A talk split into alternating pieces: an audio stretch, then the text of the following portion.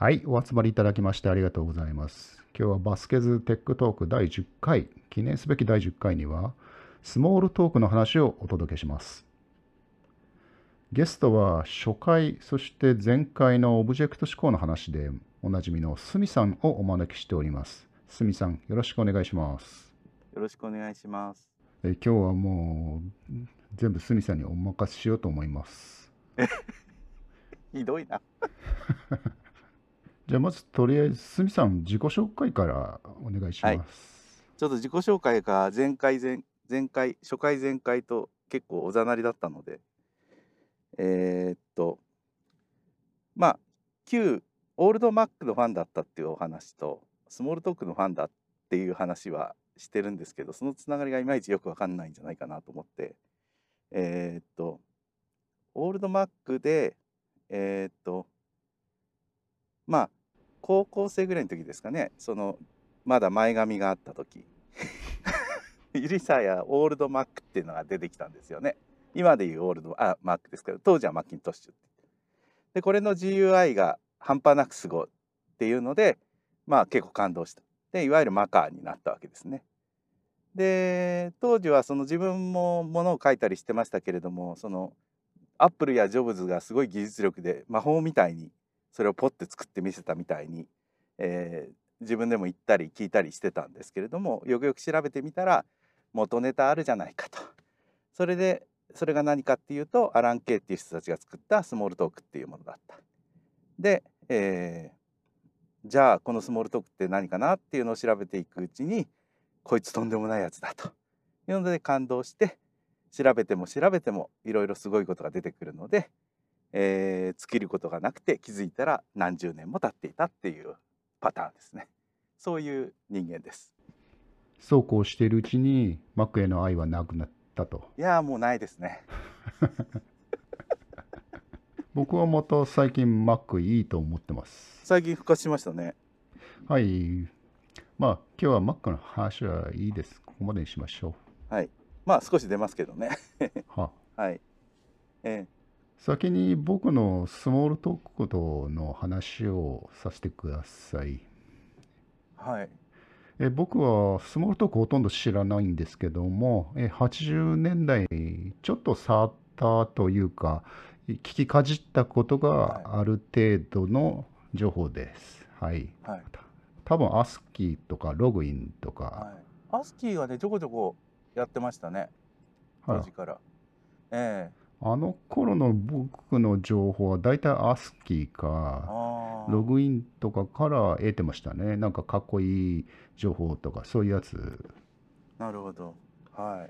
い。で、その後、だいぶ経ってから、スクイークが出た時に、えー周りの人から聞いて、これは、お、スモールトーク？という、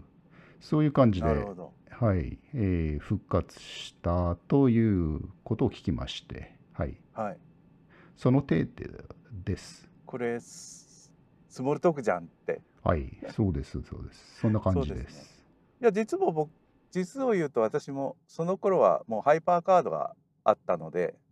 ハイパーカードとかアップルスクリプトとかに思いっきり浮気をしていたのでスモールトークはその頃ほとんど触ってないですねえーその前は何を触っていたんですか、スモールトーク。あその前はアップルスモールトークがあったので。アップルのを持ってらっしゃるもんですか？持ってました。はい。っていうかあのマッキントッシュ買う時にハードディスク買ったのはアップルスモールトークを使うためがほぼ100%おーすごい。いやいやいや。まあそのディスクレイマーじゃないですけれども私はちょっとその仕事はプログラマーではないのでまああんまり実践的な話は今日ないっていうのとまあ趣味でねそうやって調べてるだけなのでえっ、とそこら辺のところを割り引いて聞いていただければなと思います。はい、わかりました。さて、どういう感じで進めていきましょうかね。そうですねまあ型どう型通りに紹介をしますか？はい。でさっきも言った通りアラン・ケイが1970年代にバラアルト研究所っていうゼロックスがあのコピーのお金でコピーで儲けたお金で作ったあの研究所がある R&D があるんですよね。はい。でそこで、えー、と1972年頃から、えー作られていた、えー古いオブジェクト指向の言語です。同時期に誕生した有名どころの言語としては C がありますね。ははは C はあの ATT の方ですけれどもうんだから意外と古い言語だっていうことでオブジェクト指向も同じぐらい古いっていうふうに考えていいと思います。うんあさらにあのシムラっていう別の言語が、えー、と前回ぐらいに登場してましたが、まあ、そのさらに先もあったんですけれども、まあ、最初からオブジェクト指向を考えて作られた言語としては初めての言語じゃないですかね。ななるほど。でクラスは一応あるんですけれども型として C++, C++ のように型として認識されることは希薄ででまあもちろん静的型のチェックもしない言語です。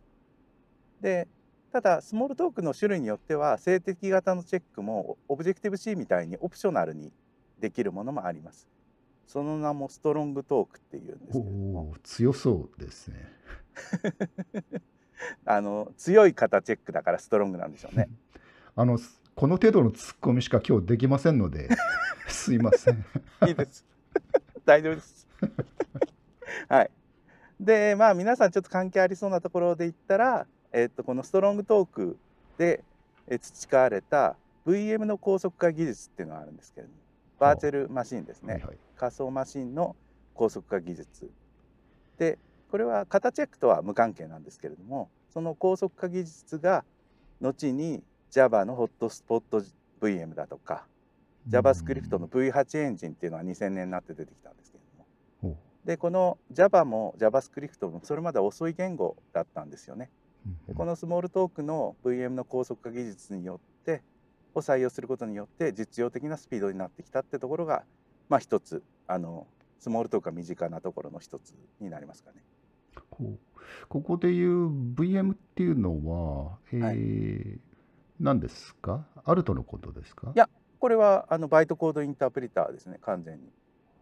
ちょっとアルトの環境と、えーい、まいち区別がついていないんですけども、えーアルト上で動く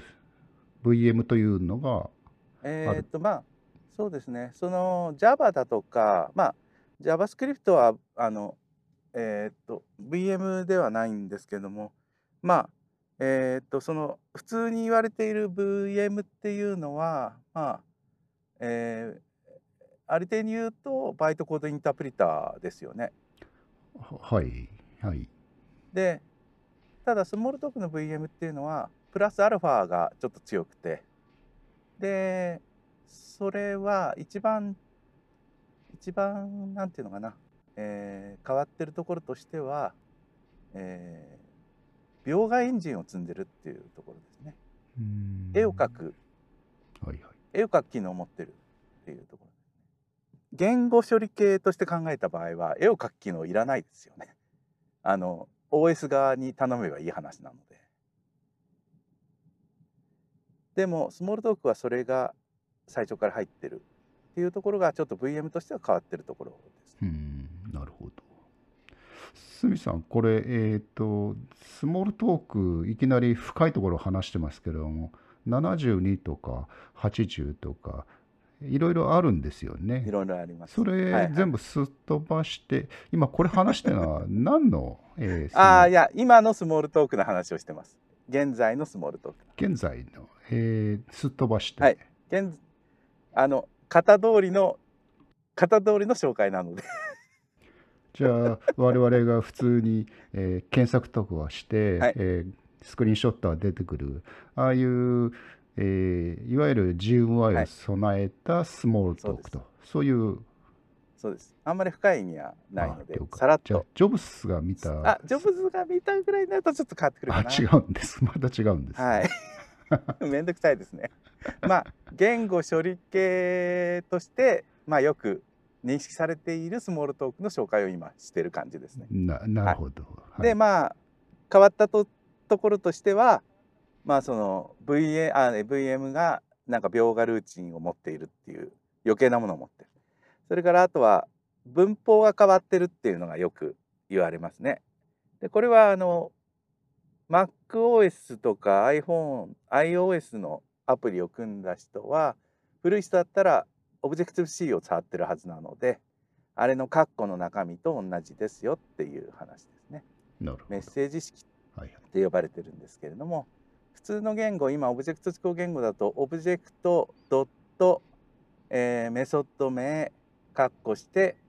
えー引数っていうような文法が一般的だと思いますけれども、スモールトークやオブジェクティブ C が採用しているObjective-C が、えー、括弧内大括弧の中で採用しているメッセージ式っていう文法はそれとは違っていて、えーオブジェクトを書いてスペースで分かち書きして、えーメッセージって言われている、えー変なちょっと変わった文法の、えー文法を書くと、えーそうですねキーワードと引数がこう繰り返し交互に現れるような文法ですね。それがススペースとコロンで分かち書き分かち書きをされているっていうちょっと変わった文法を使持っています。うんそれからあとはえーっとまあその仮想マシンが描画ルーチを持ってるっていうのと絡むんですけれども、えー処理系が、えー ID, ID そう統合開発環境ですね。ID と一体化してるっていうのがもうちょっと変わったところですよね。普通の言語からしたら。普通 ID とかエディターとかまあそのえークラスをこうクラスの定義を見たりするようなデバッガーだったりクラスの定義を見見るためのツールだとかそういうものっていうのはまあ別に提供されますよね Java だったら昔だったら Eclipse だったり、えー今時は何を皆さん使ってるんですかね？インテリジェとかですか？ビジュアルスタジオコードとかですか、ああもうエディターがどんどん進化してあの ID の役割も持っているっていうそういう世界ではいはい。まあどまあ結局トレンドはあるけれども自分で好きなのを選びたいですよね。そうですね。だけどスモールトークの場合はあの全部自前で用意されてるってところがちょっと変わってるしうん。それ嫌がる人も結構いますね。うんうん。スモールトークで全部実装されてるってことは、えーそういう、なんて言うんでしょう、えーフレームワーク、えーなんて言うんでしょう、IDE を作っている、そういうフレームワークごと自分で作り直すとか、えーいくつか確かあるんですよね。えーモーフィモーフィックとか、えー他の、えーなんて言うんでしょう。はい、別のものに取り替えるっていう。それはまあ適宜切り替えて、ええ、切り替えて使えますね。極端な話、はいえーっと、自分で全部一から作るっていうことも可能なんですよね。そうですねつ作ってしまってもいいしそれこそ FF FFI じゃないけれどもその外部のルーチンを OS を叩いて OS なりライブラリを叩いて自前でグラフィックを出してもいいわけですよ。うんうん。通常の言語のように。なるほど、なるほど。そこは自由と。ただまああまりそれは推奨さ推奨されないというと語弊がありますけどそういうことを想定しては作られてないっていうふうに言った方がいい。か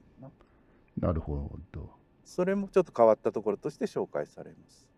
結構制限が強いっていうイメージがとてもあるんですけども。制限多いですね。であと現在使われている処理系ではえーっと言語処理系そのソフトウェアとして作られたものとしてはかなり長寿命なものだと思うんですけれどもゼロックス時代1970年代ですね、うんに作られた処理系の直径がまだ生きてます。ほでそれが最最前線にいます。でもうゼロックスは売ってないんですけれどもその後そのいろいろ統廃合を繰り返されて今シンコム社っていうところが、えービジュアルワークスっていうブランド名でスモールトークを出していてうん、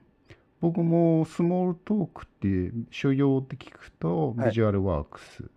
そそうですね。これはあの最大手、まあ、最大手ですね。まああの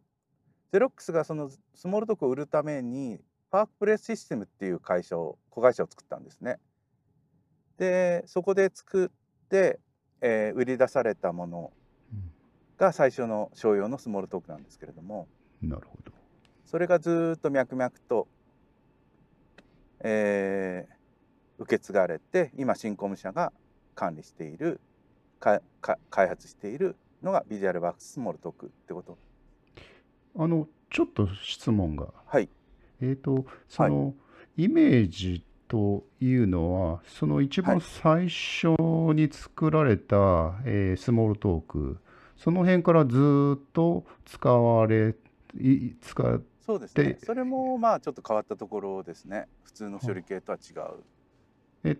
最新版のそのビジュアルワークスとかで使われているイメージも、えー基本そこから脈々と、えーつ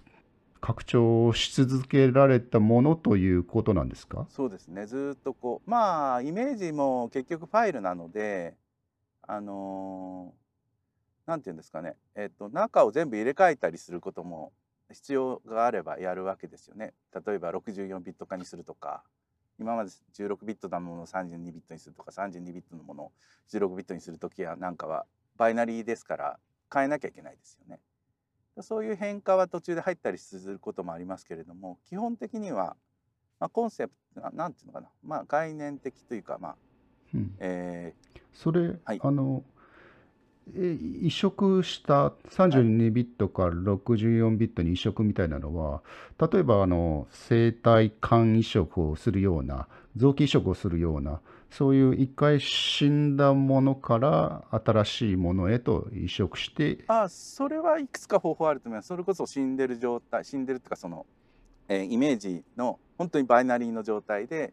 抽出してあだからまあ誰が抽出するかっていう話でえーとスモールトークの中のツールとしてそういうのもありますし多分そのイメージを静的な状態で変換する方法もあるんじゃないですかね。ちょっと僕はそこら辺詳しくなるほど。そのイメージファイルには、えー今までの記録が、えー Git のように履歴として残ってるもんなんですか？それともえ圧縮す、ースモールトーク8080 80だったら残っあのうまくやればひあの辿っていけると思います。その履歴として残されるようになったのは、えーっと時代が少し下りますけれども。それでもまあ Git よりはずっと早い時期からそういう履歴は全部取ってありますね。おー。80ぐらいから全部履歴がある。だから追おうと思えば追えます。例えばうん。あの、えー後で出てくるクロッケにお勤めの大島さんっていう方アラン・ケイの近くでずっと働いてらっしゃる方なんですけれどもスクイークをオープンソース化するときにあの全全部をそのなんていうんですかえーっとライセンス許諾っていうんですか許諾を取るためにこう全メソッドのその作った人手手をかけた人を全部追っかけたんですよね。おおー、すごいですね。その時に全部の履歴は少少なくともスクイークに関しては最初のバージョンからはあそのオープンソースのライセンス化する時まで時点までの全履歴を追うことができたので記録としては全部残ってるんですね。素晴らしいですね。そういうことが可能なぐらいの履歴は残ってます。それからあとは、えーっと製品化前に、えーあ製品化されたのは、v、バージョン2っていうやつなんですけれどもその前にバージョン1っていうのがあってスモールトーク8080っていうやつなんですけれどもそれのバージョン1っていうのがあって。でそれを、えーっといろんな当時1980年代初頭ですけれども、えー当時メジャーだった、えーメーカーですね、まあ、あのコンピューターメーカーアップルだとかヒューレット・パッカードだとかちょっと全部は覚えてませんけれどももう今やない 企業が多いんですけれどもそういうところに、えー提供してテクテクトロニクスだとかそういうことそういうところにその、えーっと簡単なイメージから提供してってこれが動くような VM を作ってください。あなたのマシンで作ってくださいっていう VM の仕様と、えーその、えーイメージっていう今何度か出てきているそのオブジェクトが詰まったあのダンプみたいなやつですね。コアダンプみたいなやつを渡してでこれが動くようにしてくださいって言って渡して、えー、とライセンスを結んで、えーその企業に対してスモールトークを作ってほしい自社の主力製品のためにっていう働きかけを全部積極的にやってたんですね。それでその時にアップルが、えー、とバージョン1の、えー仮想イメージをもとに作った仮想マシンを作って、えーアプダっていう、えー開発者用のコミュニティがあったんですけれどもコミュニティなのかな、はい。それでコミュニティですか？はい。アソシエーションですか？アソシ最後は。アプダ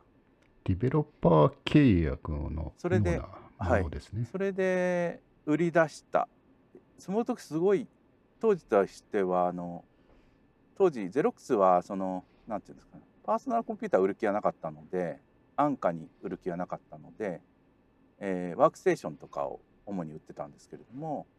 まあそれに準ずる形でソフトウェアとしてのスモールトークも非常に高価だったんですね。だからなかなかちょっと個人で手に買えるようなもんじゃなかったんですが、うん。えーアプダのスモールトークは100ドルぐらいで買えたのかな？1万円ぐ安らいだったような気がします。ただアプダ自体がすごい会費が高かったっていうこともあったので どうして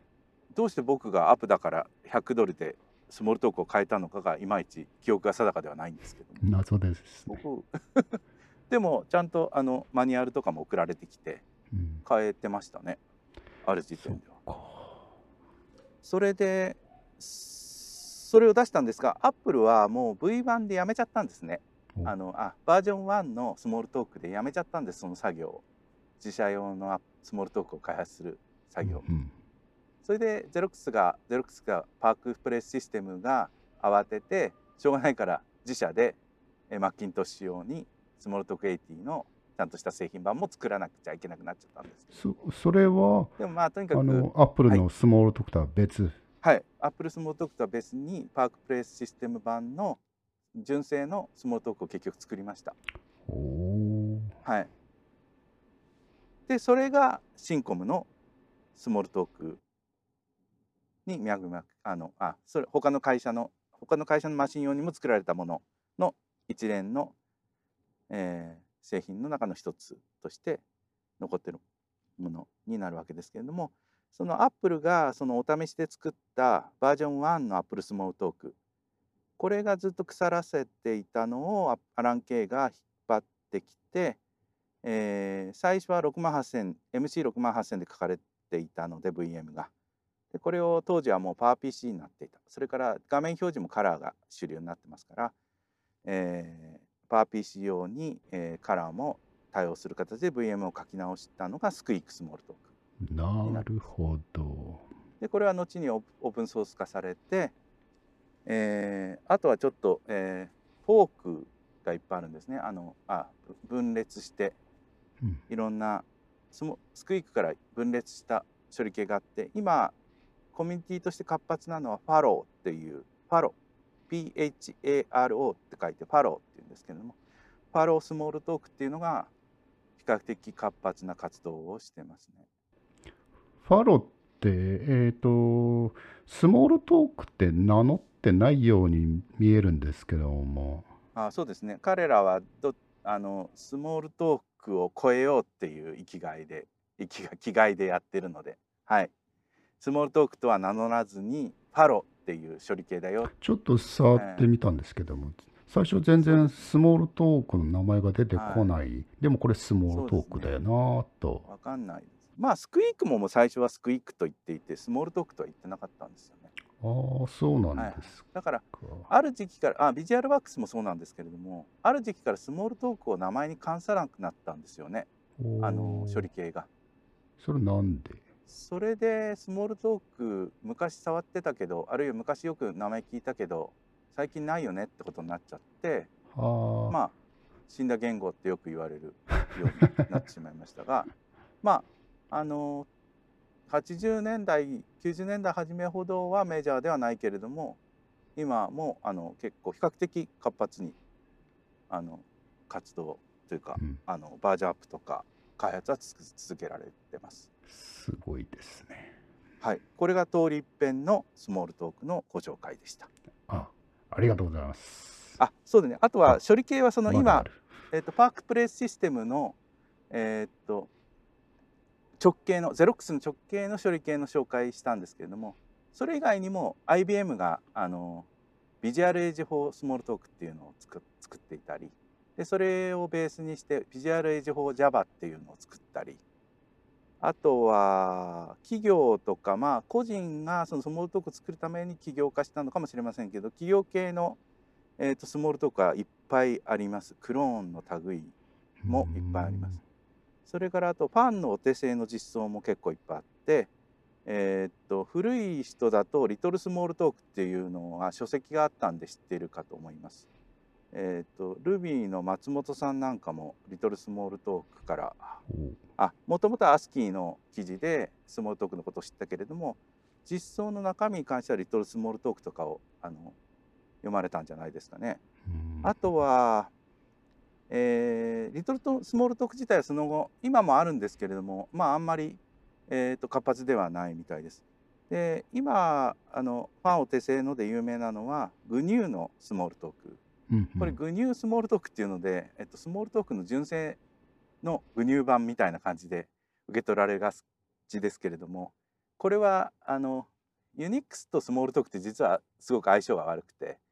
でその相性の悪いスモールトークをユニックスの、えースクリプト言語としてなんとか使えないかっていう形で、えー仕立て上げ仕立て直したのがグニュースモールトークなのでスモールトーク処理系としてはちょっとあの変わり種っていう形になりますね。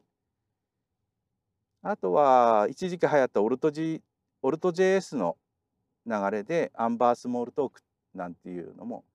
えー、と JavaScript にトランスパイルされる処理系とかも比較的有名です。そんな感じですかね処理系の紹介としては。ありがとうございます。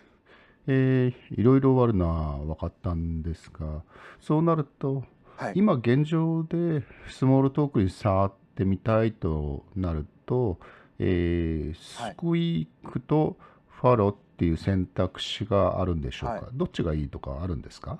そうですね。まあ僕個人的にはスクイークの方が好きなんですけれども、その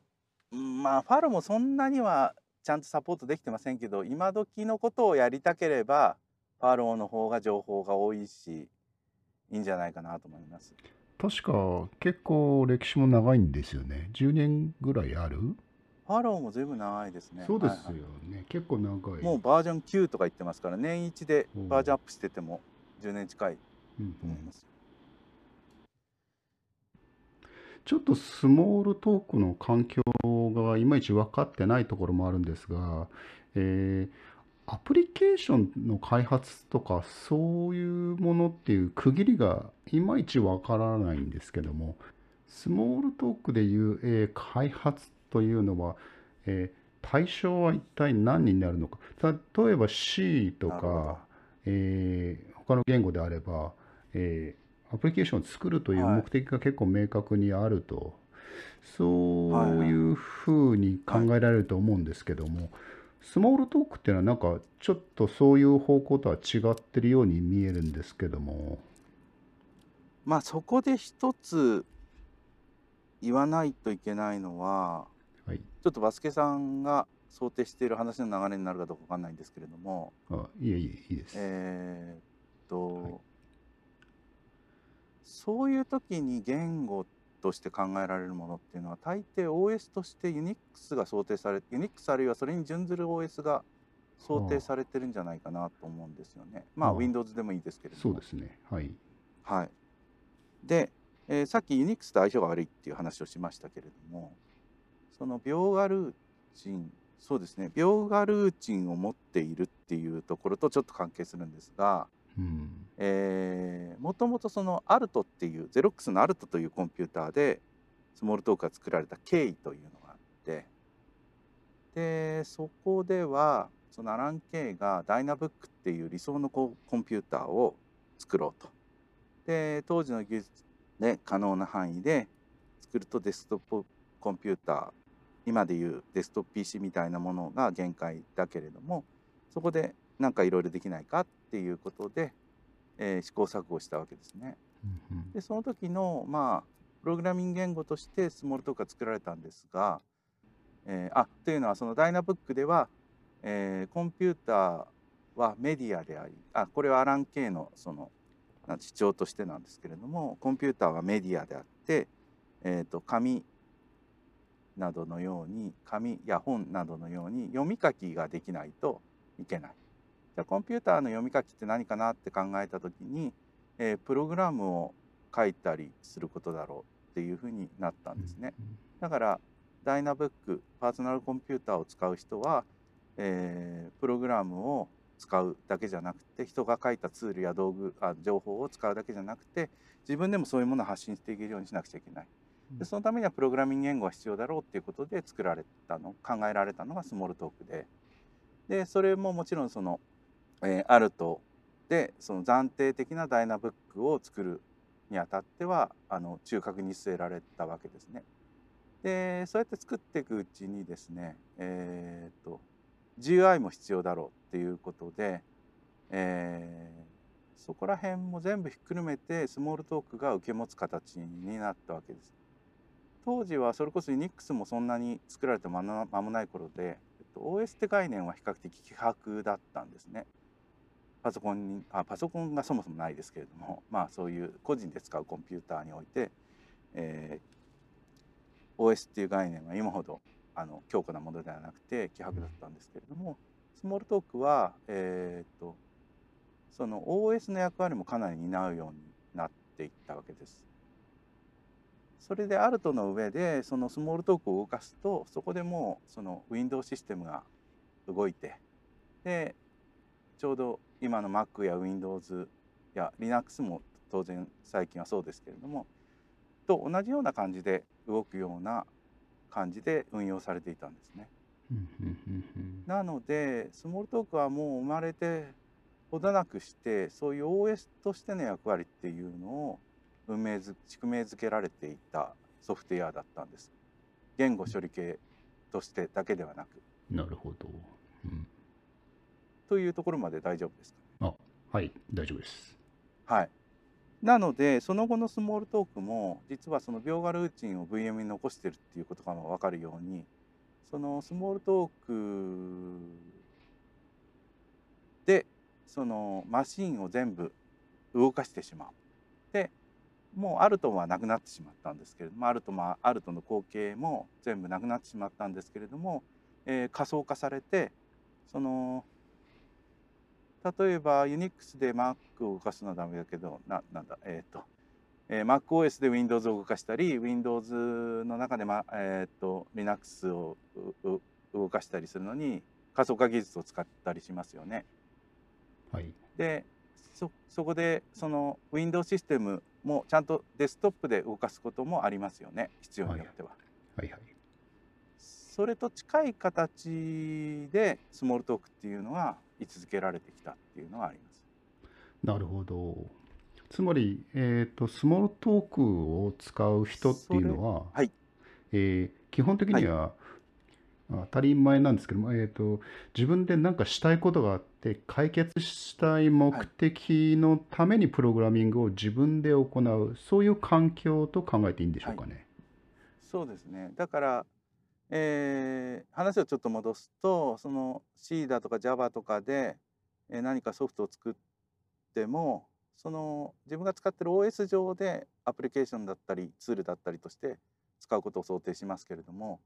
スモールトークを何に使うのって言ったら、スモールトークを作り込むっていうか、自分好みに変えていくことにスモールトーク言語っていうのは使われる。ところがちょっっと他の言語と違うところですね。とわかります。えっ、とね、なんか僕の頭の中にあるのが IPython なんですけども、はい。もちろん全然あのオブジェクト思考とか ID とか全然そういう関係ないところはい。ということで言うと IPython も結構作り込んでいく環境なんですよね。はい。えっ、と起動から起動に、えー自分がこう使いたい機能はい。そういうのを、えーどんどん加えていってでその環境が豊かになって次に同じ問題を解決しようと思った時にもう簡単にはい。そういう今までの資産が簡単に使えるようなそういう環境というそうですね。僕はそのススモールトークの環境のことを聞いて思いの頭の中に浮かんだのがこんな環境、はいそういうふうに感じました。そうですね。もうまさにパーソナルコンピューティング環境なんですよね、うんうん。なるほど。そうですね。もちろん普通のアプリケーションも作れるしえあそれこそあアプリっていう概念はあるんですか？そうですね。それは、えー、とアプリケーションっていうかその無理やりですけれどもあ、まあ、な無理やりって語弊があるけど、まあ、仲間無理やりですけれども例えばその、えー、ウィンドウを表示する機能を、えーその対象となるホストの OS があるわけですよね VM なのではいはい。そのホストの VM ホストの OS が出すウィンドウに真似て描画してでそれからデスクトップも自前の持ってるんですけれどそれももう透明化してクリックも受け付けないようにしてしまえばあるいはクリックした場合はその自分の裏にあるものをアクティベートするようなそんな風な工夫をしてしまえばそこに何もないのと同じになりますよね。そうするとそのまるでその OS 用のプログラムが組まれたかのように偽装することはできるんですよ。あそれでさっきから出てきているその仮想イメージと仮想マシンをえー一つの、えー、とファイルに収めてしまって一つのバイナリに収めてしまって配布すればまるで普通のアプリケーションが普通の OS 上で動いているように見せることはできますよね。あなるほど。えっ、とそういう使われ方も、はい。ちょっ、と僕が、えー気になったのはむしろそのアプリシステムのアプリということではなくて、えースモールトーク上でアプリケーションという概念あの配布形態としはい。て機能を提供する、そういうあ、はい。そうですパッケージングっていうのは、えー、と商用のスモールトークなんかはそのえーっと例えばビジュアルなビジュアルワークスなんかはパーセルっていうそのなんていうんですかね。バイナリーの部分。小包みですはい。バイナリーの一部分とそれからソースの情報を一つの、えーグループとして扱ってモジュールのようにして扱ってそれを他のイメージに読み込他の環境に読み込ませることによってその機能が使えるようにっていうことができるようになってますね。古い古典的なスモールトークではソースを吐き出してうんそれを共有するっていう形になりますか？ソースで流通させるなるほどはいはい形です。この辺の話を聞いていつも疑問に思うのが、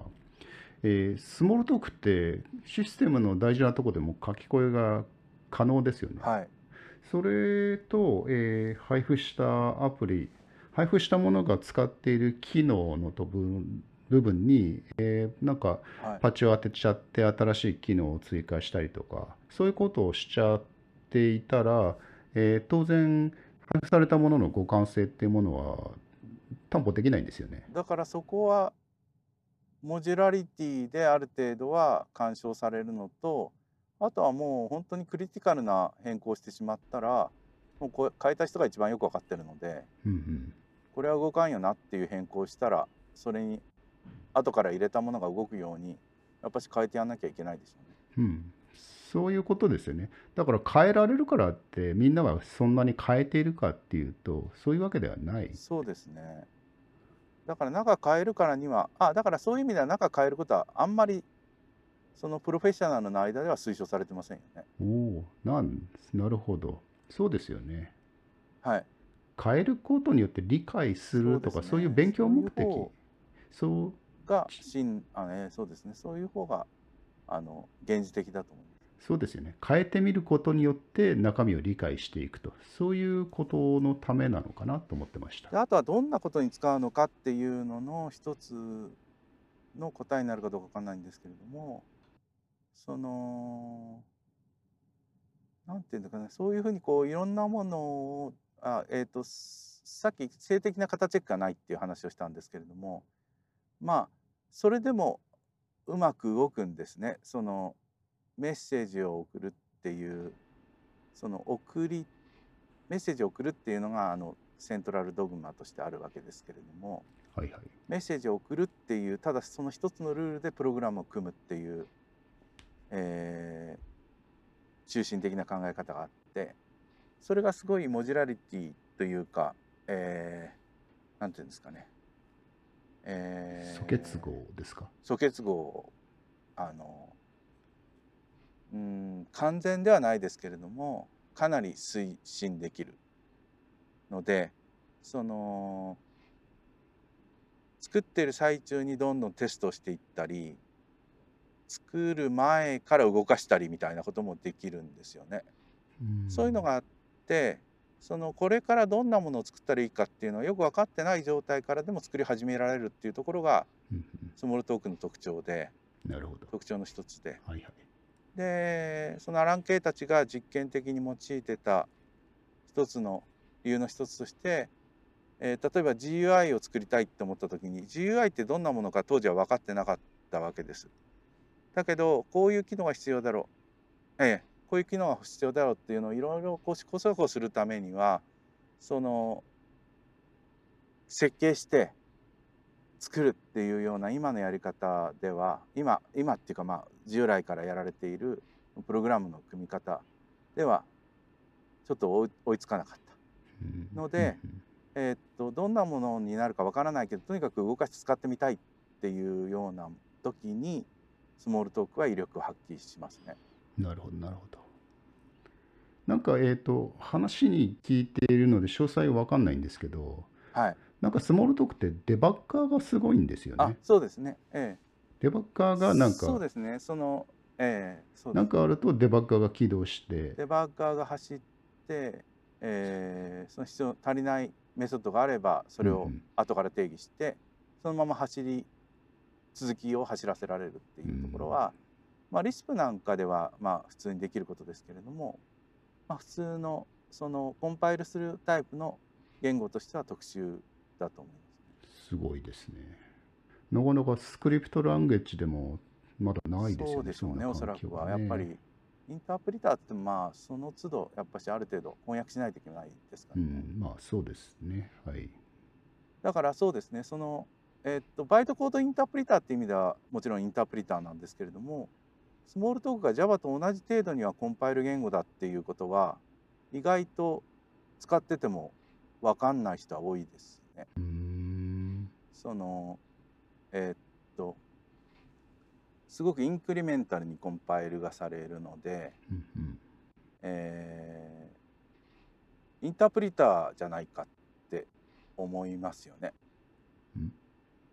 そういう誤解はよく聞かれますね。ああ、はいはいは Java と同じぐらいにはコンパイルをしています。い。なるほど。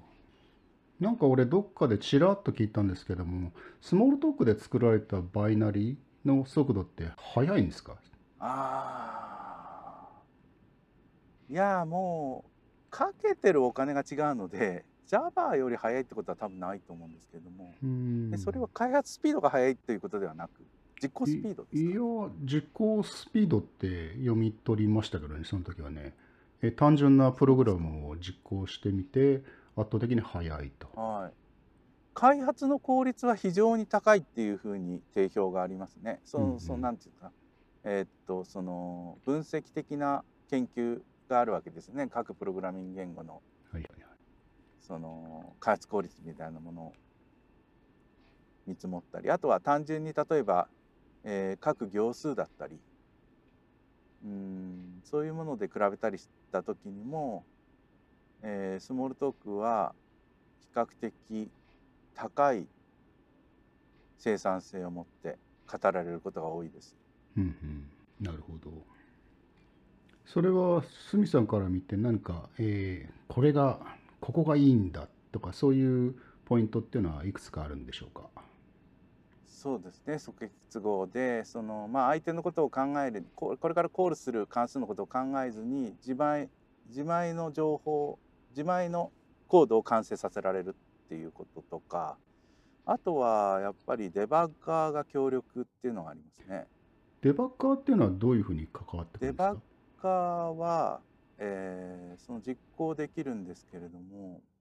まあ、昔ながらのステップ実行だとか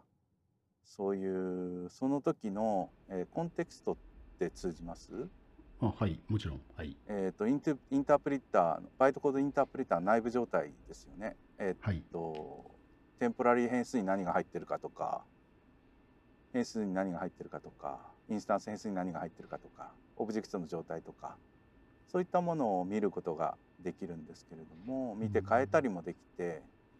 そういう機能は今の ID ではでこそ当たり前になってますけれどもそれはもう70年代80年代からすでに完備されていたっていうところがあってなるほどそうかそれプラスデバッカーがそのデバッカーというツールを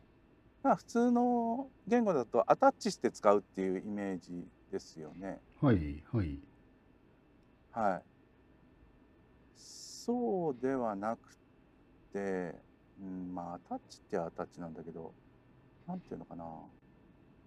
動いてるコードのコンテクストがあるじゃないですか。実行状態が。はいはいそれもオブジェクトなんですよね。 Smalltalk の世界では。うーんで、そのオブジェクトを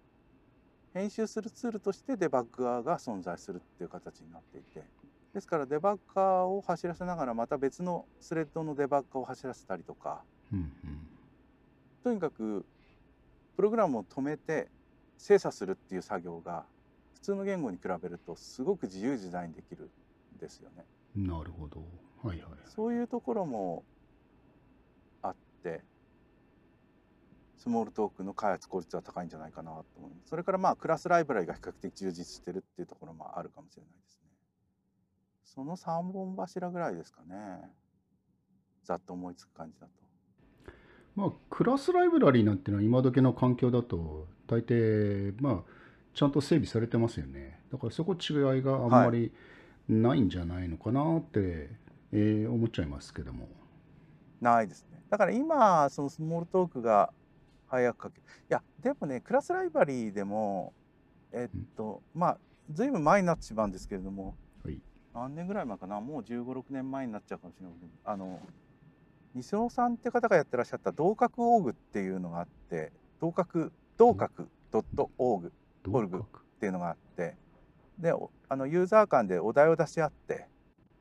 で書く自分の好きな言語で書くっていうそういう場があったんですよね。どう書くはい。はい、どう書くどうどういうふうに書くっていうのをどう書く同格ドットオーグってところがあって。でそこでえーっとそのあるお題を出すといろんな言語でそのおその言語が好きな人がその回答を書くわけですよね。でその行数を集計した人がいてでそうするとスモールトークダントツで短いんですよね。えー、そっかだからクラスライブラリーが充実したとはいえまあそれが十何年か前っていうこともあるんですけれどもだから今それをやったらどうなるかちょっと分かんないですけれどもうん。スモールトークはなぜか短く書けるんですよね。うん。同じことやるのにそれもやっなんでしょう。なんでしょうね。えっ、とじはい。クラスライブラリーの中身が充実しているより実践的,、はい。的な内容になっているそうですね。多分だからドンピシャなライブラリーが多いんでしょうね。そのやっぱりあそのまだ言ってなかったかもしれないんですけどそのスモールトークは VM があってその上の言語処理系の本格本丸の部分は全部自分自身で書かれてるんですよね。あはいはい。でそれからその Windows システムだったりエディターだったり、うんうん。えークラスブラウザーっていうその開発用のツールですね。それからデバッガーもろもろに至る全てがスモールトーク自身で記述さされてるんですよね。なるほど。でそそこまでに至る間にいろんな試行錯誤があったと思うんですけれどもそういうコンピューターコンピュータープログラミングのシーンで必要となるようなパターンみたいなものがすごくよく練られたライブラリになっていると思うんですよ。なるほど。それは説得力あるですね。クラスライブラリーも厚くなってよすぐ使えるものが入っているはず、うん。はい、だから他社を真似て作ったライブラリに比べるとユースケースっていうかそのなんていうんですかねその必要とされるものをうん。作ってなおかつそれがどんどんこう洗練されていく環境にあるわけですよね。うんうん。なるほどなるほど。そういうところもそのライブラリのなんていうのかな、えー連度が高いっていうか、えー寝られるぐらいがちょっと違うのかなっていうふうに思いますね。なるほどそれは説得力ドンピシャになるものが多いんじゃないですかねなるほど普通の言語に比べると。それは非常に説得力のある、えー実際に1個作り上げてるわけですからねはい。そうなんですね。だからそこがでちょっと難しいところで、スモールトークンに、まあ、ハローワールドぐらいだとちょっと全然わかんないんですけれども、一回どっぷり使ってみると、そこら辺の感じが分かってくるっていうのが、いたし返しってところですね。なるほどスモールトーク紹介する時の。うんうんえっと、スモールトークってあれですよね。なんか、えー書き捨てででスクリプトを実行できるような、なんかそんな環境が、えー用意されているんですよね。シェルみたい。シェル？ちょっと違うかな。あ、えっ、と、ワークスペースですね。ワークスペースっていうのか。はいえっと、なんかそこで、えーちょっとしたはいスクリプトを走らせて、えープログラムを生成するとか。ああ、それは多分使い方間違ってると思うけど、えっと、確かにそれもできます。そのトランスクリプトでも、あ、はい。プログラムを生成するというより、えー、とプログラムが必要とする例えば、えーはいキャッシュに必要ななんか、は事前に計算しておかなくちゃいけないようなものをパパッとスモールトークで書いて、はい。でそれを実行させてプログラムの中で、えーもう静的なスタティックマップとして使っちゃうみたいな、はい。そういう時に同じ言語、はい。今はスモールトークのプログラムで書いてて、た例えばそれ同じことをオブジェクティブ C でやるかっつったらオブジェクティブ C でやんない。書かですないですよね。書かないですよね。はいはい。はいそういうのは得意ですね。Swift ならやるかもしれないですけどね。ああ、そうです。Swift はだから Playground がありますよね。そうですね。えーだからちょっとしたコードを書いて実行する、そはいれがやりやすいですね。そうですね。そういうところは開発効率にも効いてくるかもしれないですね。うん、なんかそんな気がするんですよね。だから OS として見たときに、仮想 OS として見たときに、スモールトークが、まあ、なんていうか、あたスモールトークとしては当たり前なんですけれども、うん、えースモールトークの作りからしたら当たり前なんですけれども、えーっと、どんなところでもスモールトークのコードが実行できるんですよね。うん、うん、うん。そういうところも今のその、えーっと開発途中で何か必要になったものをパッと作りたいっていうのにもかかってくるかもしれないんですけれども。なんかそれです。そんな感じのイメージで話してました。はい。でそれはデバッグ中であったり、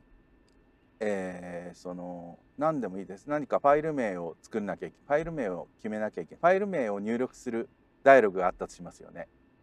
はい。えー、と例えばセーブアズで何かドキュメント保存するじゃないですか普通のど OS で。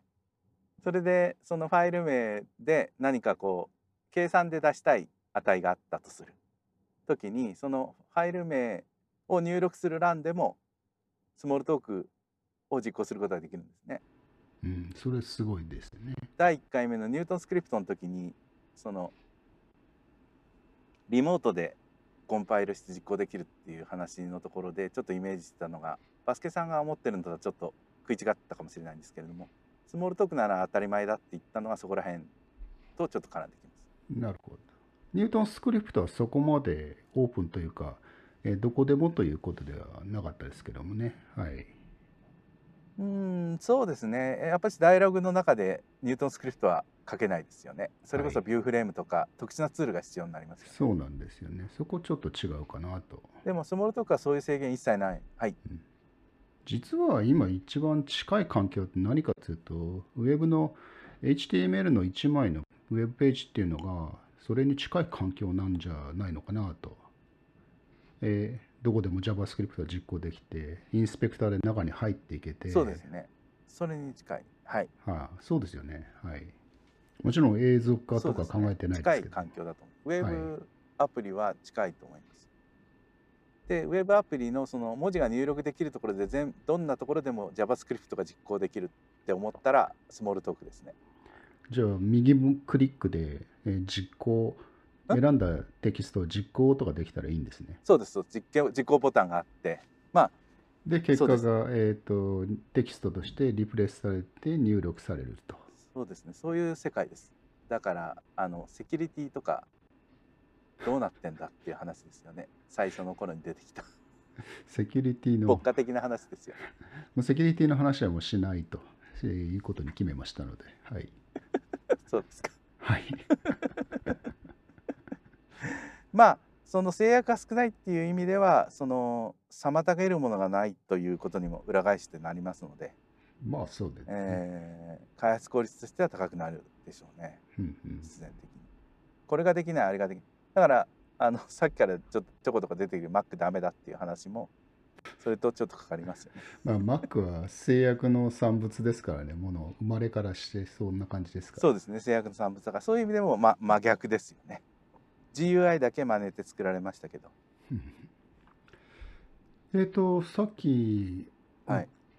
お話ししてた中で、えちょっと聞きたいのがですね、Linux との相性の悪さっていうところなんですけども、あそうですね、はい。これは一体どういうところなんでしょう？具体的に、もうちょっと具体的にお話聞かせていただけます？まあ相性の悪さっていうかその全部自分で作っているのでその他のツールとの連携はやりにくいですよね。というと、例えばエディターなんかも自前で全部用意されてますから。あはあはあ。それはその気に入らなければ自分で作ればいいって言って例えば EMAX が好きな人は EMAX のキーバインドでスモールトークを作り直したりする人もいますけれども、うんうんうん、なるほど、なるほど。でもそれでもやっぱり自分の普段使ってるツールではないじゃないですか。そうですね、それは。そういう意味でそのツールを多数提供してそれを組み合わせるっていうユニックスの文化と文化とはスモールトークは相入れないですよね。全部自前で用意してるから。なるほど。はいはい。ユニックスに限らずまあ他の一般的な OS、MacOS にしたまあ MacOS は事実上ユニックスですけれども、えー Windows にしたってやっぱり自分のツールが使いたいですよね、自分の普段使ってるツールが、そうですね。はいそそその程度のことですその相性が悪いって言ってるなるほど。あそれは納得です。いや、なんかもっと以前、ファイルシステムに絡めて、なんか相性のことを語っていたと思うので、そうですね。イメージの説明が今まで出てきてないかもしれないんですけれどもおそこははい。大丈夫ですか、バスケさん的には。はい、えーイメージですよね。はい、わかります。はい。まあイメージっていうとまあ2つ意味があるんですけれどもそのイメージファイルっていうのとスモールトーク動かそうと思った時には、えー一番単純には VM と普通言語処理系っていうとその OS の中にいろんなライブラリを組み込まないと動かないじゃないですか。はいはいはい。げ環境を汚すってよく言いますよね。はい、そうですね。あるいはそれこそ仮想化技術を使って Python だったらアナコンダだとかあるいは VM それこそ他の VM を使ってその箱庭を作ることはできますけれどもまあ一般には OS に何か言語処理系を入れようとしたらいろんなライブラリーをボンボンボンボン入れないとあるいはそこでビルドしないと動かないものですよね。でも Smalltalk の場合はその、えー VM そのその OS 向けに作られた VM 実行できるファイルとあと仮想イメージっていう大きな、えーバイナリーファイルこれだけあればその環境が作れるんですね最低限では。でどうしてそういうことが可能かっていうと VM はそのバイトコードインタープリターとあとはプラスアルファとして描画をしたりメモリーを管理したりっていうような機能を持ってるわけですけれども仮想的なメモリーを管理したりっていう機能を持ってるんですけれどもそこにその仮想化仮想化されたメモリーの中に、えーその VM の中身をベロンとこう持ってくるとそこにはそのスモールトークのオブジェクトがうじゃうじゃいるわけですね。で、えーその Smalltalk のオブジェクトたちうじゃうじゃいるオブジェクトたちがその言語処理系からコンパイラからコンパイラパーザー、えーそれから、えーさっき言ってたようなそのテキストエディターだったり GUI フレームワークだったり、えー ID の類だ ID のツール群の類だったり全部そのオブジェクトでスモールトークのオブジェクトで構成されているわけです。なのでその VM と最低限、えーその仮想イメージがあればそのかんその OS でスモールトークを動かすことができるっていうふうになってます。なそこで例えばじゃあ通信とかってそういう外界外の世界とのやり取りそういうのを、はい、えーどうやって実現したりするんでしょう？だからそこはもう VM 経由でっていうことですよね。そのえーっと資源えー、なんつったらいいのかな。えー例えば描画に関して言えば、えーやっぱり最終的には OS と連携しないと画面に物を出すことができないですよね。描画なら話はわかるんですけどもはい大丈夫ですか？ああそうですまあ描画つってもそのフルカラーになったりいろいろカラーになったりか。はいいろいろと違いはあっても、まあ、はい画面に描画するっていうことはそんなに逸脱した出来事ではない。それに比べるとネットワークとかって結構進化が激しいですよね。えっ、と、例えば、えー無線技術なんていうのは当時存在していなかった。そういうものをどうハンドルするのかっていうのが。はいでもそれも結局は、え OS の API を叩くだけの話じゃないんですか？うーん例えば、えー、と当時存在してなかったようなそういう技術とかに従って VM っていうのはどんどん変わっていくもんなんですか？変わってきます。VM っていうのは各プラットフォームの中ではいみんな共通なんですか、えっ、と、ファロとか、えースクラッチとか元のスモールトークなどでは。原則は統一されてないですが、えーファロはそのススクイックから発生しあ派生した経緯があるので今 VM はそのスクイックから派生したスモールトーク処理系群で VM は共有してる状況ですね。ん、そうなんだ。はい一本化されるんですか？はい。あでもそのままリプレイスはできないと思います。た多少は modify されてるんじゃないですかね。ちょっとやってみたことはないのでわかんないですけど。あ、そうですか。うん。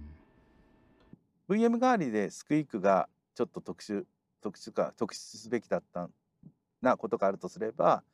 えーっとそれまでのスモールトークの VM っていうのは、えーその他の言語で、えーその仕様に沿って作られていたんですけれどもスクイックがチャレンジャブチャレンジングだったのは、えーその VM もスモールトークで書いてしまおうっていう試みをしたところなんですね。スクイークがそういうものの初めてだったんですか？初めてって言って語弊があるんですがそのもともとその1980年代に出たスモールトーク80のあの言語紹介っていう本がありましたよね。はいはい。えーはいそれはあまりごろご存じない。あそうか。そアスキーの本を読んだんですもんね。ざ挫折してえー。あ挫折したですね。はい。あれのその、えー第何版？あの早い版の方ブルーブックと表紙が青い頃なんですけれどもブルーブックって言われてたんですけれどもそこの最後の方の章には VM の仕様がスモールトークで書かれてる章があったんですねほう。だから実際にその実装は実装ことされてませんけれどもスモールトークで VM を書くっていうことはされてたんですなるほコーど。ドとしては。はあはあはあでそのコードがあるのでじゃあそのコード通りに書いて本当に VM を書いてしまおうっていう試みがなされたのがスクイックが多分最初だったと思います。うん、なるほど。なるほど、なるほど。でもちろんスモールトークの中で VM を動かしても面白くないので、うんただの遅い VM ができる上がるだけですよね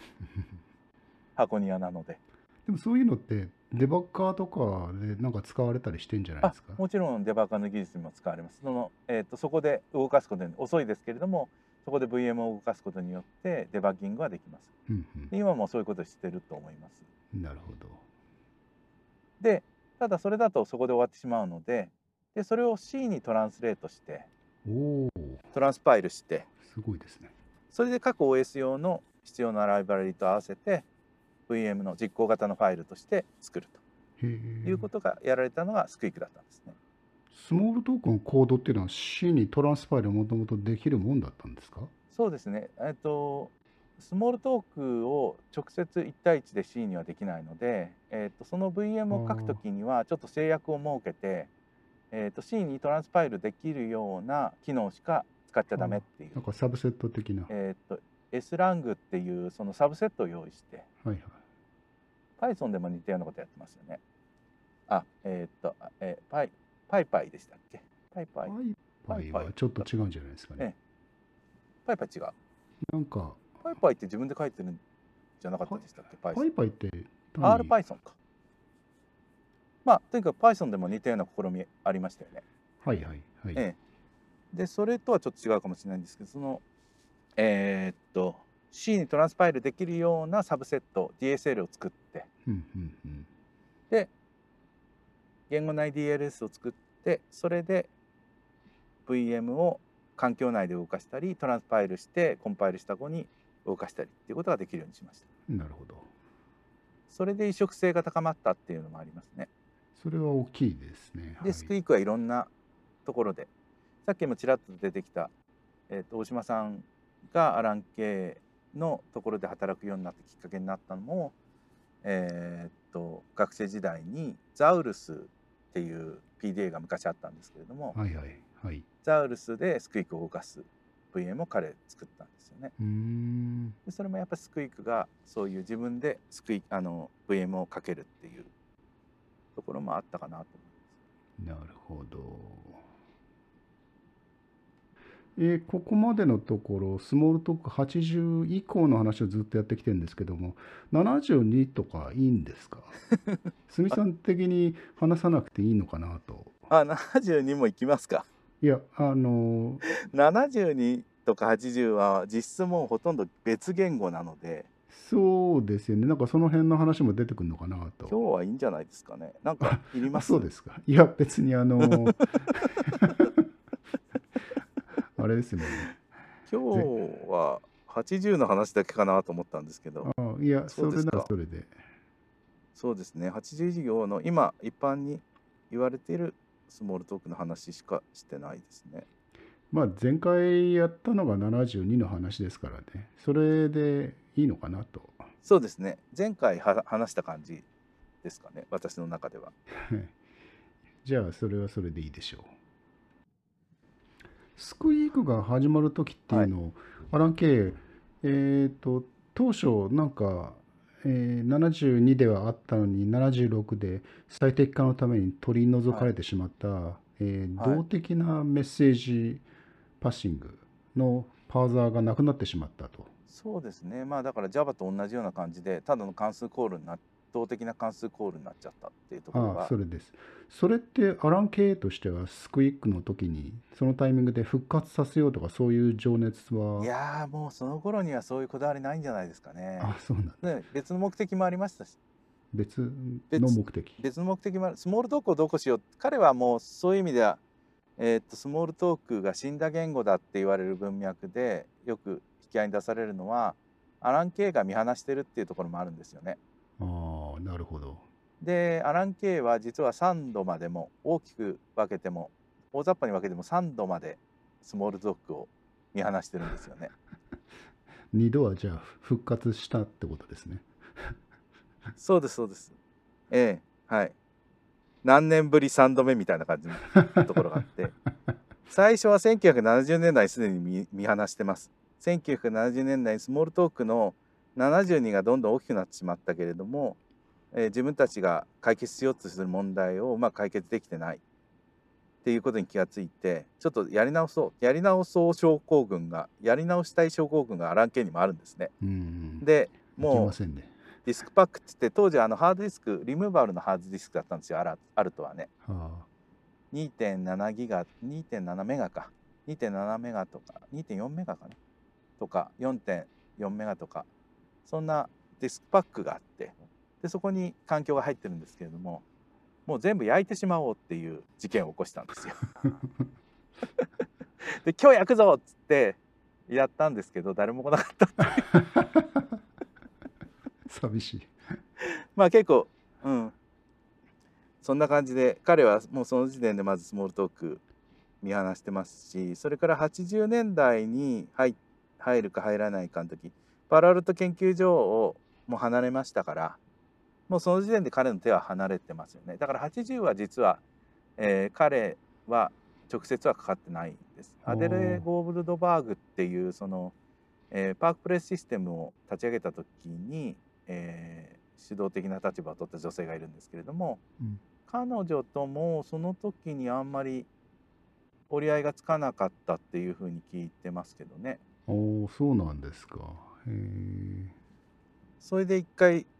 スモールトーク80が出るか出ないかの頃にも一回見放してますね。うんもうその商用化されてしまって仕様が決めてしまし決まってしまったようなスモールトークには興味ない。ああなるほどスモールトークっていうのはそのオブジェクトの塊がその自己組織的にっていうとちょっと語弊がありますけれどもそのじいろんな言語の形を取れるはずなのにそれをこう例えばアンジーの仕様、えー仕様として決めてしまって、えーこういうものがスモールトークだって決めちゃったりしたらもうそこで言語アラン系の考える言語としては死んでしまうわけです。なるほどそれはなんかわかりますね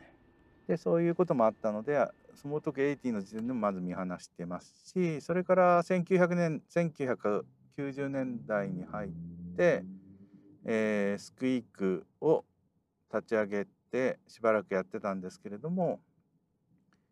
えー結果的にはスモールトークあスクイークのあそのスクイークでスモールトークコミュニティに戻ってきた時はアデレ・ゴールドバーグと学会か何かで学会かカンファレンスか分かんないですけども握手をしたっていうのはニュースになってましたね。和解をしたっていうのは。それからえーっとその後しばらくいろんなことをやってたんですけれどもそのスクイックをベースにやってたんですけれども結局2000年代にクロッケーっていう今さっきから何度か出ている大島さんとかも参加されている、えー、と 3D, 3D に限らないんですけどその、えー、と分散の、えーか仮想環境の、えーなんていうんですかね、えーコラボレーションツールがあるんうんそれあたりで一回見切りをつけたんじゃないかなと思います。それでスモールトークのコミュニティからは離れてってますね。だからアラン・ケイはスモールトークの興味はもうかなり失せていると思いますよ。うんなんかじゃあスモールトーク以外のなんか試みメッセージパッシングについてなんか新そうたなですね。もうだからなんかそういう試みをしてたりするんですか？うーんそうですね。もう別のことに興味を持ってますね。メッセージパッシングというメッセージパッシング自体はもう72の時点であんまりスケールしないっていうのは分かってましたのでそこのこだわりはあんまりなかったと思います。それで言語としてはさっき言ってたようにスモールトークはなぜか短く書けるんですけれどもそれをもっと仕組みを持ってちゃんとした仕組みを持って短く書けるようにするっていうところを、えー、とそのスクイックから離れた後にやってた STEPS っていうプロジェクトがあったんですけれどもそこでその GUI 付きの OS を主要なアプリケーションを含めて2万行で書けるようにしようっていうその何千万行もかかけて Windows がやってることを2万行でできるようにしようっていうようなプロジェクトをやってましたね。そういう方向へ興味が向いてたんじゃないですかね。なるほど。うん。OS を2万行でっていうのは実はあのスモートーク76が大体2万行だったんですよね。おおなるほど。だからアルトの OS としてアルトあるいはアルトの後継機の OS として GUI を持って主要なアプリケーションも含めて、えー、大体2万行で書けるっていう実績は彼としてはまあ彼がやったわけじゃないですけど彼としてはあるのでで現在的な OS でもそれを可能にするっていう。アイデアとしてステップスをやってたみたいあんまり想像つかないんですけども具体的もうちょっと具体的にはどういうもんなんでしょ簡単に言うと簡単にっていうかまあ端的にはそのなんていうんですかね、えー、とパーザーをパーザーをその各各抽象化レイヤーで用意してでドメインスペシフィックな言語あドメインスペシフィックっていうよりはそのドメインに適した言語でう、うんその都度書けるようにするっていうことで短く書けるようにする。レイヤーっていうのはえーっとどういう？いやーそれはいろんな抽象化レイヤーがあるのでそれに合わせその都度ってことだと思います。でそれをトータルに管理できるようにするっていう。非常にプリミティブな言語があってその上にどんどんどんどんいろいろ積み重ねていろんな言語分布をやそのまあこなんかそう聞くとリスプに近い感じがしますね。リ。スプにの考え方に近いかもしれないです。うん言語自体もリスプに近い感じああそうなんですか。なるほど。そんな感じなので、なん何の話ですか？ね。まあ、要するにその3度見放された子 なんです。スモールトークは。だから、スクイークの時にあえて、まあ、多少はいろいろ言ってましたよ。やっぱりこういうふうにした方がいいって、こ当時こんなふうにしたかったのに、なんでこんなふうになっちゃったんだみたいな感じのことはちょこちょこ言ってますけれども。あとは、クロッケーの時に、クロッケーの時に、えーっと、アンドレアス・ラーブさんっていう非常にあの優れたプログラマーの方がかかってらっしゃっててで彼が、えーっとツイークっていうまあ DSL みたいなものを作っスモールトークの上に作って運用したりもしてましたね。うん、なるほど。まあそんな感じでそのスモールトークと関わってる間にできなかったことを、えー人の手を借りてあるいは他人のプロジェクト他の人のプロジェクトに乗っかる形で何かやりたいっていうところはあったようにも見受けられますけれどもスモールトークそれ自体をどうこうしていこうっていう気概っていうのは70年代ほどはなくなっていったように見受けられました。うん、なるほど。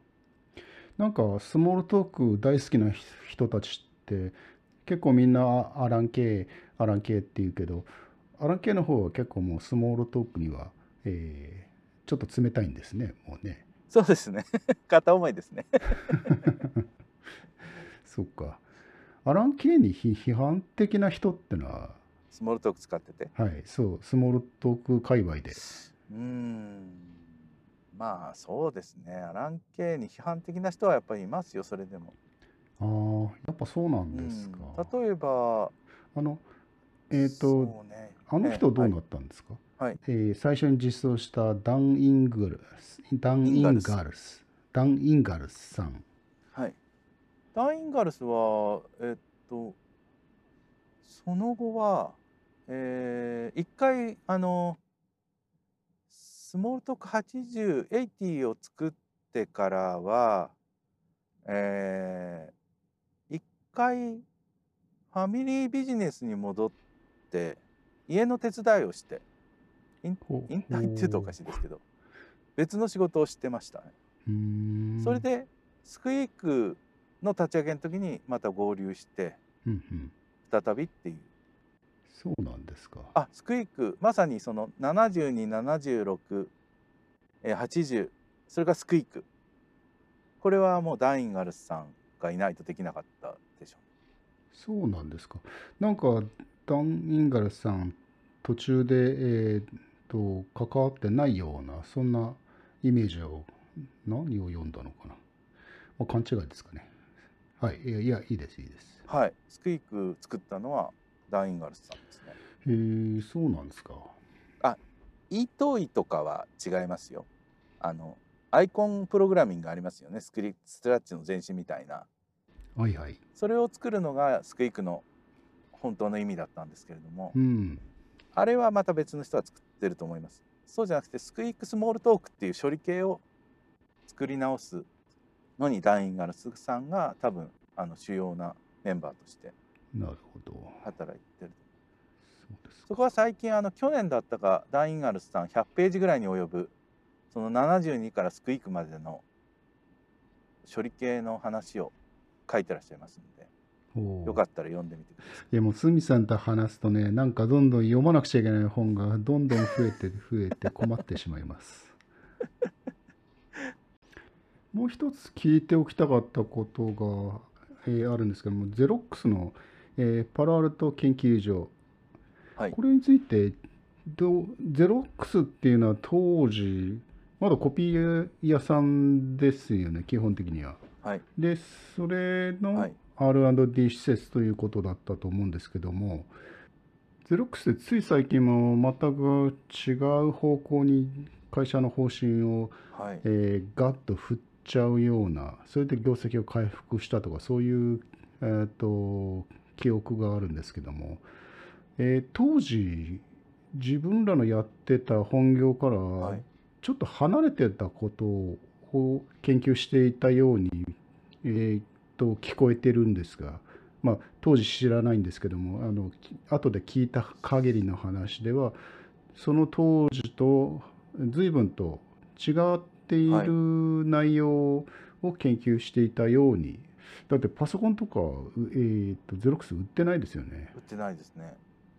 あでもコンピューターはやってましたよ。そのあミニコンみたいなのを作ってましたよ。あそうなんですか。ワークステーションみたいな。コンピューター事業はやってましたよ。あとはタイプライターとかね、タイプライターじゃないや、なんだっけ、ワープロですか？とかはスター。出た。スターではないです。その前から。ワープロだか、タイプライターだったかな、ワープロだったか。とにかくアルトが製品化されないから自分たちがやったっていうジョブズの言葉がありますよね。あはい。あ、知らない。いやいや、知ってます。はいはい。はいはいはい。あれは79年年時点にジョブズが与えられた情報としては正しいんですけれどもじ実際は間違ってるんですよね。ほえっとあらえっとアラン・ケイたちがやってたものは最終的にはあのマックやリセルより早く売り出されてますし製う。品化されてますしあとはアルト自体もその今出てきたスターっていう後継機に別の OS を載せてうんスターっていう製品で売ってますからゼロックスは製品化する気はないないってことはなかったんですよ。あそうなんですか。なので今の話ちょっと戻るとコンピューター関係のものっていうのはあのちゃんと売ろうとしてましたね。そうなんだ。じゃあ、まるっきり関係ないっていうことじゃない。っていうかそうですねだから紙ペーパーレス今コピーでやってるけどペーパーレスになっても生きていくような企業体質にしようっていう目論見あったんじゃないですかね。はあ。結局ペーパーレスにはならなかったですけれども世の中は。うん。相変わらずゼロックスはまあその後キャノンとかそのコピー機、えっとライセンスじゃないや何でしたっけ？特許が切れてあのうまくビジネスモデルは、ま、回らなくなりましたけどそれでも大手ですよねコピーメーカーとしては。うんうん。なるほど。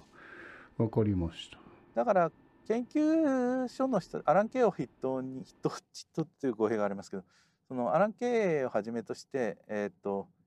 研究者が自分たちがやってる成果をそのゼロックスが製品化その自分自社の利益として製品化主に具体的な製品化に向かわせないっていう不満を持ってたのは確かなんですけれどもその全然やらなかったってわけではないし例えばイーサネットなんかはえーっと戦略的にあの安価に開放したりしてますよね。だからパロアルト研究所の成果が全然その実を結ばなかったってことはないんですよただその天才と呼ばれる人たちを本当にトップの人たちを集めてトップの研究者を集めてすごい研究がなされたっていうのはもう事実事実としてあると思いますパロアルト研究所。うん、なるほど、そうですよね。えっと、もう一つスモールトーク関係で聞いておきたいのがですね、えー MVC ですね。MVC ってスモールトークが、えー発明して、その後形を変えて今に至っているというふうに理解してるんですけども、えーそれについてはどうでしょう？なるほど。まずスモールトークえっと MVC は、えっと、そのアラン・ケイたちがやった仕事ではなくてあのちょっと読み方は分かんないんですけどもトリ僕はトリグブ・リエンスカウリンスカウさんリレインスカウさんかトリグブ・リエンスレインスカウさんっていう人がやった仕事なんですよね考案者の人で。で彼がそのパラアルトリサーチセンターに一時期在籍したのかなでその時に、えー、考案したのがスモールトークで考案したのが MVC なんです。でそれ以前もその GUI と,、えーと、モデル等を切り離して実装しようっていうのは多少あったんですけれどもそれを体系立てたわけですね。なるほど。ただトリグブさん、はい、あの、はい、えー、そのもともとあったすで、に実装されているようなえー、ところから抜き出して MVC としてまとめたのがその人。で、ちゃんとこう言語化したところ、はいはい、いろんな意味で言語化したことが重要だった。名前も付けたし。っていうのも。だからデザパタデザインパターンとちょっと似たところがありますよね、うん、位置づけとしては。そうですね。現場からの抽出、はい、それで当初リエンスカレインスカウさんが考えた MVC オリジナルの本当のオリジナルの MVC とその後スモールトーク80になった時に組み込まれた MVC っていうのは若干違っていて。79の時にあ79年に、えー、76をベースに、えー、実装を試みただったと思います。でその後パパールアルえ多分リエンレインスカウさん不在の状態でそのスモールトークの開発者で話し合いされて、えー、整理されて組み込まれたのがスモールトーク80の MVC って言っていわゆる古典的な MVC、うんうん、GUI フレームワークの MVC として知られているのはそれになります。なるほどこれだ。だからそこでまず一回同じ MVC でも違うものができてるんですね。それからその後 Java が出てきて Java がネットワークえーと、ウェブアプリケーションですか？ウェブアプリケーションを作るときに MVC がいいって言ってで MVC1 と2っていうものを提唱したときに MVC2 がそのまあモデルビューコントローラーっていうなんていうんですかね用語を使ったのでそこでウェブベースの MVC っていうのはまた別のものができてしまったんですね。Java の前に、えー、NEXT が MVC を導入してフレームワークを作ってますよね。まあ、今の COCOA で。COCOA の前身ですね。NEXT ステップ。あ、そうですね。それはまた、それもまた違うものができてるんですよね。そうですね。はい。はい、また別の。Java とも違うし、スモールトークとも違うものができて、そのまあコントローラーが頑張る MVC なんですけれども、大枠で MVC を捉えた。それからあとはあの MacOS がその袋法人入っ進化の袋法人入っちゃってもう新しいの作ろうとしても作れなくなっちゃった時がありましたよね。はいはい。OS を刷新したいけれどもできないっていう時期が7とか8とかの頃にあって、はい、でその時にあの IBM とかと一緒にタリジェントっていうプロジェクトをタリジェン懐かしいですね。はい。覚えてます？はいはい。ああいうところターゲットは C++ で組まれてるんですけれども